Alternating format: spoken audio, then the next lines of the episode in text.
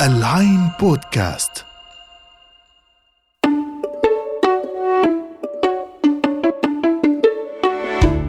أهلا بيكم. بما إننا لسه عايشين جو فرحة وحماس البدايات تعالى نبدأ السنة الجديدة مظبوط المرة دي. كتير مننا بيمر بفترات سيئة بالنسبة للماليات وعدم استقرار الاقتصاد بيخلي الأسعار عمالة بتزيد بشكل لا يتناسب مع الدخل. فالميزانية بتخرب. أو بيظهر لك مصاريف فجأة نتيجة ظروف طارئة وما بتعرفش تدبر نفسك إزاي. وساعتها السؤال اللي ما بيفرقكش هو أنا إزاي ما حوشتش وعملت حساب اليوم ده؟ فتعالى النهارده في حلقة جديدة من عرض وطلب نتكلم عن أحسن الطرق اللي تظبط بيها مالياتك ونفقاتك. وإزاي تقدر تدخر من فلوسك بشكل ما يخليكش تحس إنك بتحرم نفسك من أي حاجة. وكل ده عشان لما يجي اليوم اللي تتزني فيه تبقى مطمن وأنت عارف إنك مأمن نفسك من بدري.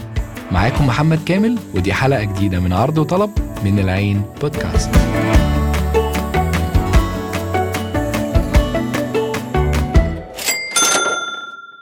كتير مننا بالنسبة له موضوع توفير وادخار الفلوس بيبقى صعب. أحب أقول لك أنت مش لوحدك.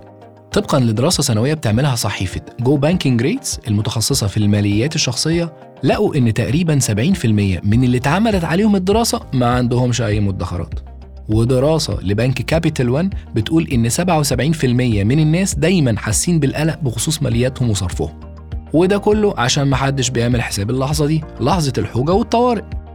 الإنسان بطبعه بيميل للاعتقاد إن طالما الدنيا ماشية كويس يبقى هتفضل كده. وكمان في حاجة تانية. ما هو أصل خلينا واقعين يعني. إزاي تبقى الفلوس في جيبي وما أصرفهاش؟ في مثل مصري بيقول لك ملعون القرش اللي ما ينزلش صاحبه. يبسطه يعني. طبعا لو كلنا مشينا على الكلام ده فاحنا رايحين في داهية.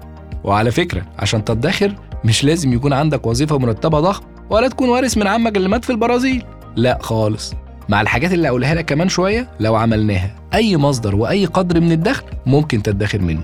الموضوع فعلا بيبقى صعب شوية في الأول بس مش مستحيل. ومع خطة بسيطة تعملها لنفسك هتلاقي نفسك بتحوش وبتعمل حساب الزمن. المهم تبدأ. الطلعه الأولانية دي أهم حاجة. وخطوة بخطوة مع شوية التزام هتنجح وبالك هيروق. فتعال نشوف إزاي تظبط مالياتك عشان تقدر تدخر من أموالك ودخلك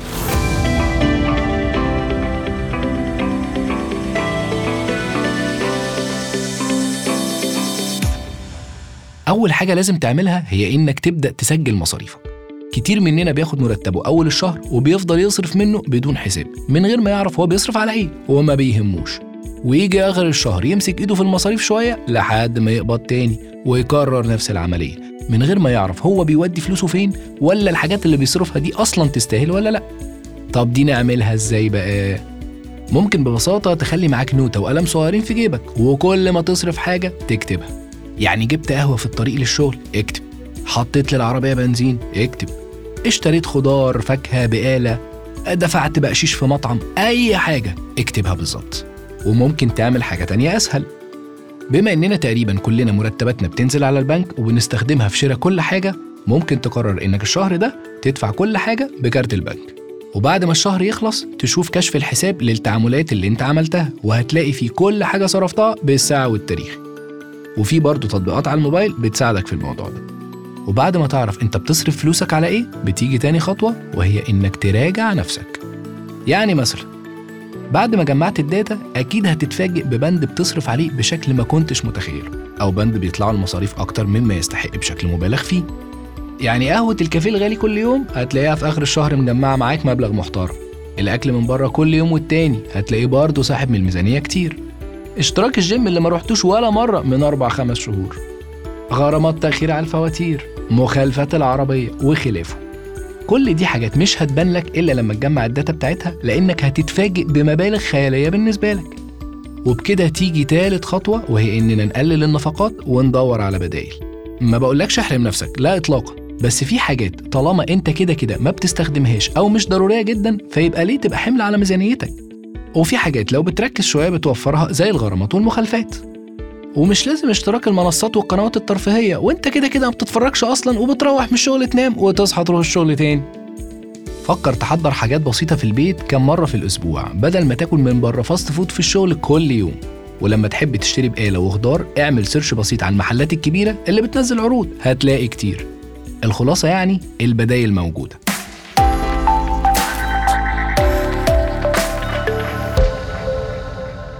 وبعد ما تقرر إيه اللي ممكن تستغنى عنه وتبدله بيجي وقت الخطوة الرابعة وهي إنك تحط لنفسك الميزانية.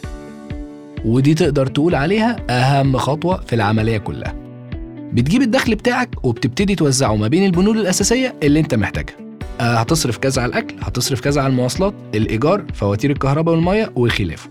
وده هيخليك منظم مالياتك وحاطط حدود للصرف.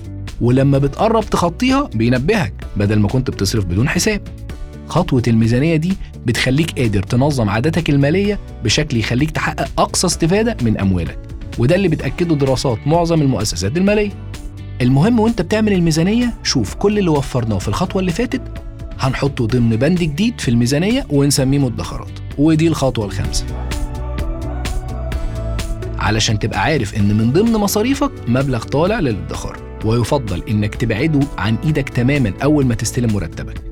ممكن تفتح حساب توفير منفصل في أي بنك أو البريد وتعينهم فيها وما تبصش عليه إلا لما تتزنق.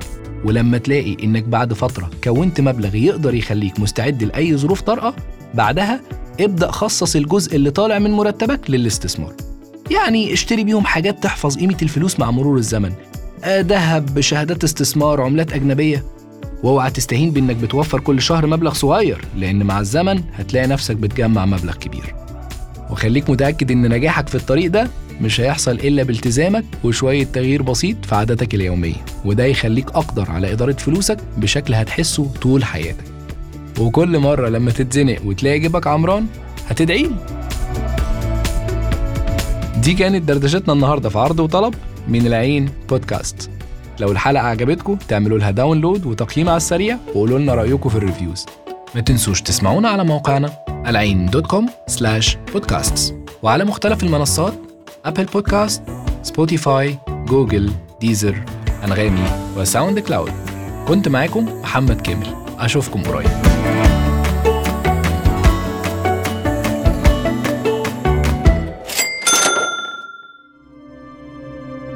العين بودكاست. تسمع لترى العالم.